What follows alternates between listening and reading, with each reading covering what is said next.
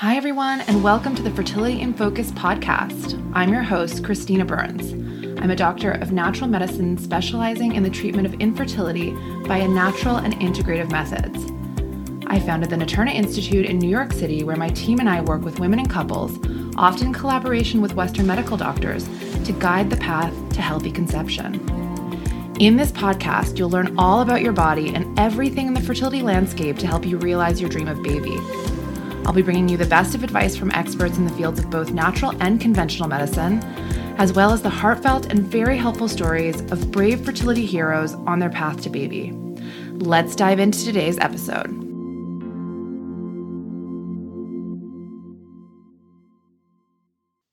So, before we jump in today, I wanted to make an announcement. It's very exciting. I've spent years on this project and it's finally live. My Ultimate Fertility Guidebook is available for purchase on Amazon, and Barnes and Noble and Target and Walmart in stores or online and I I am so excited for this resource to be out there because it contains everything that I have learned all you know the secrets that my patients have taught me my mentors have taught me everything I've done clinically everything I've done in collaboration with other doctors. We will teach you all about your body what to look out for what to eat what not to eat what supplements to take what supplements not to take what kind of exercise to do or not to do mindfulness to integrate, how to pair natural medicine alongside IVF or conventional treatments for better results.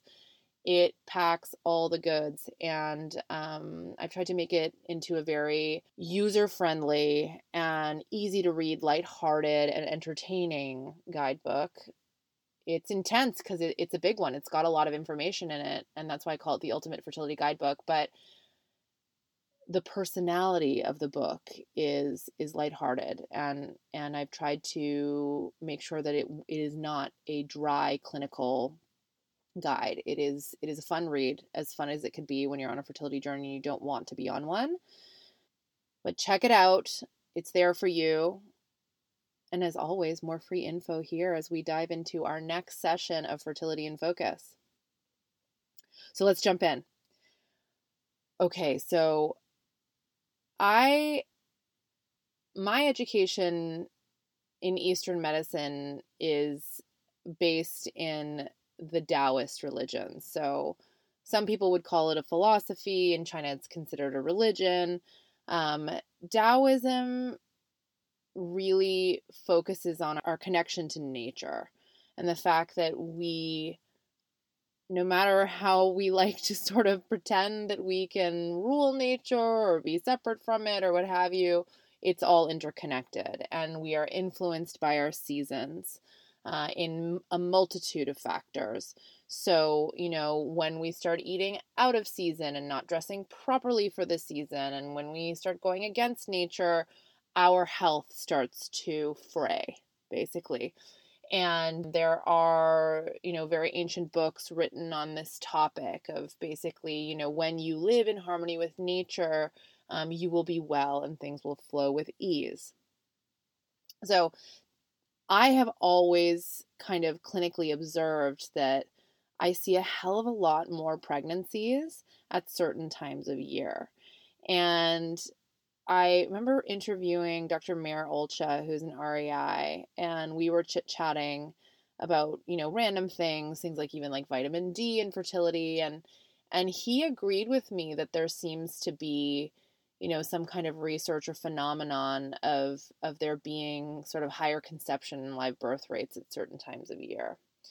And since I'm down here in sunny Florida right now and inspired by the sunshine, I thought let me just take a deeper dive into this because there's, you know, my clinical observation or what you call anecdotal evidence, which, you know, isn't as highly regarded as like, you know, scientific evidence and, you know, researched, uh, like controlled trials or what have you.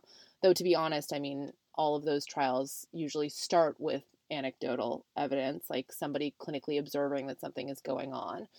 But anyway, so so basically I dove in to see if there was anything to corroborate my observations and in you know the the chats that I've had with other doctors and it turns out actually there is. And so let's dive into some fun facts. Um, research shows that the seasonality of births correlates with changes in local temperature and day length. So basically, when it's warmer and the days are longer. Rural populations tend to have a more dramatic seasonal birth pulse than urban populations, and they're more connected to their environment usually. And probably because, you know, country dwellers may be more subject to environmental conditions, including changes of temperature and day length. Additionally, as in other animals, these environmental changes could drive seasonal changes in fertility. This means that rather than just an increase in frequency of sexual intercourse, female and or male fertility may change throughout the year, making people more likely to conceive at certain times with the prerequisite of intercourse or IVF or what have you. So, um, biologists know that fertility of non human mammals is influenced by day length, which was an interesting to, thing to explore because, of course, of course it would be. I just hadn't really thought about it because I don't really think about a- animal reproduction the way that I do about human reproduction. So, it's basically like a reproductive calendar. Uh, for example, deer use the shortening days of autumn as a signal for timing reproduction. Females get pregnant in the fall and carry their pregnancy through the winter. The goal is to give birth at a time when plenty of resources are available for newborns. Being born in springtime is evolutionary beneficial. I mean, it's kind of true for us too, especially in the northern hemisphere. You know, like we lose kind of food and everything um, for the winter, and then there are more resources available in the spring. Not to mention that it's warmer, it's easier to be outside. And it turns out that humans may not be so different from mammals. Day length has the potential to influence human fertility, and it does seem to explain the patterns of birth seasonality in some places, but not in others. But what uh, what they found was birth rates peak earlier in the year the further north you get from the equator. For instance, Finland's is in late April, while Jamaica's is in November. And in the US states further south, like Texas and Florida, experience birth peaks that are not only later in the year, but are more pronounced than those seen in the north. So, you know, in the north, where it gets cold for the winter, it, we're kind of behaving like the deer, where we are, that we're seeing like more birthdays in like the spring and early summer. And, and I guess, you know, it's showing that more people are getting pregnant in the fall and and this is something that I observed clinically. But then in warmer climate places, um, people seem to be kind of inverting that a little bit, and you know, there's a lot more births happening in say November in the winter, and I guess maybe people are conceiving in the months that aren't, you know, as horribly hot. So maybe they're spending more time outside and and you know, whereas we in the north we're kind of going inside in the wintertime, they're going inside in what would be our summertime. Why am I telling you all of this, you might be wondering? of course, as usual, to optimize your chances of conception.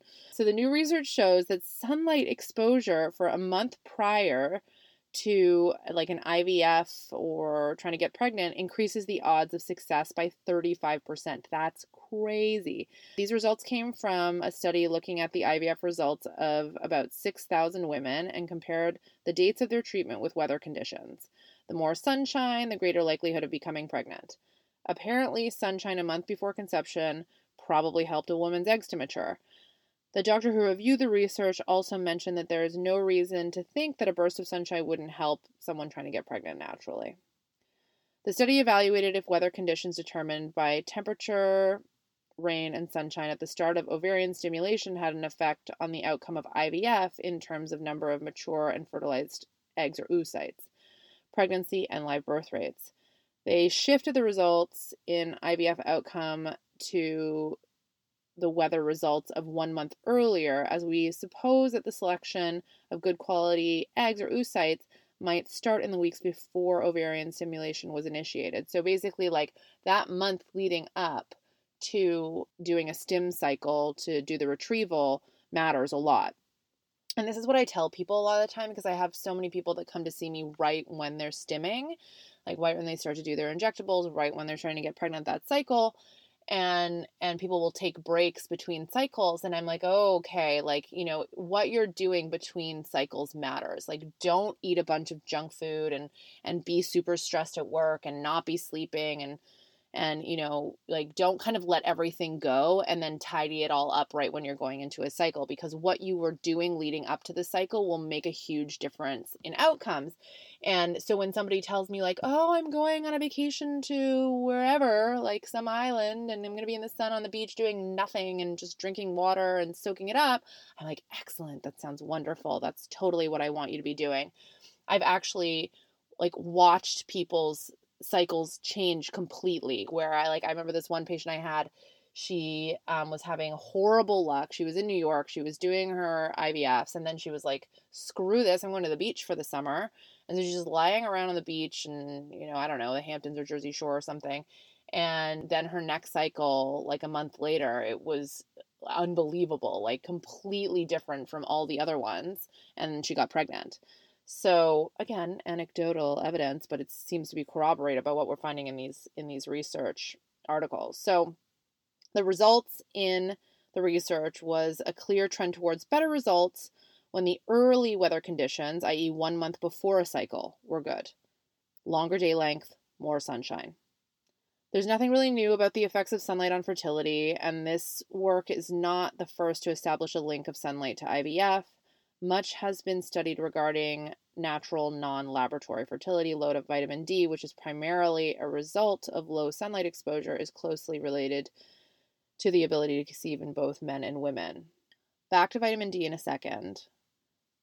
But one of the prescriptions I give, I do give vitamin D, by the way. I live in the enormous uh, northern hemisphere. There are certain populations of fertility patients that seem to have lower vitamin D, for example, women with PCOS. But in general, I see pretty low vitamin D. And, you know, being in New York City, it makes sense because there's high buildings, people work a lot, um, and it's the north, so we just don't get a, lot of sunlight.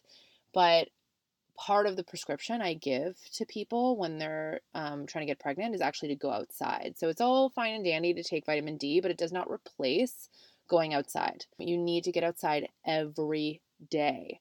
I don't care if the weather is crappy. I I don't care if you just don't feel like it or if you have a lot of work to do, you go outside every single day, at least 30 to 45 minutes, at least.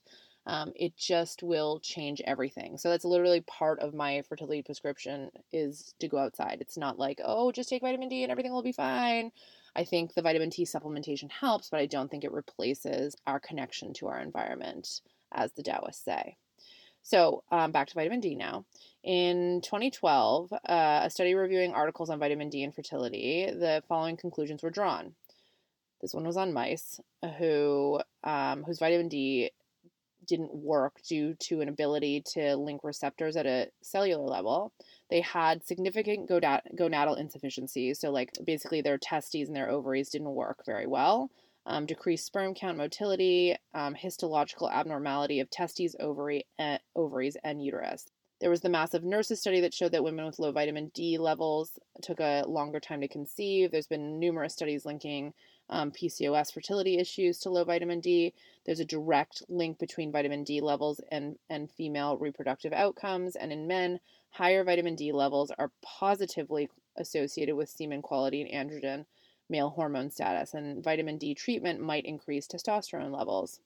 One thing that is missing in these excellent studies is any discussion of the production of nitric oxide, also known as NO, no, by sunlight exposure. So, like supplementing vitamin D, you know, even D3K2, it's not the same as getting sunlight. And, you know, they, you know, they purport that maybe this has to do with it missing out on the nitric oxide uh, part of things that you get from from sunshine. So nitric oxide, you can actually buy this in supplemental form too. It kind of makes you really feel like very zingy, like you kind of wake up, you want to run a mile when you take it. This is not what I suggest suddenly downing a whole bunch of, by the way, but it's interesting um, what it can do.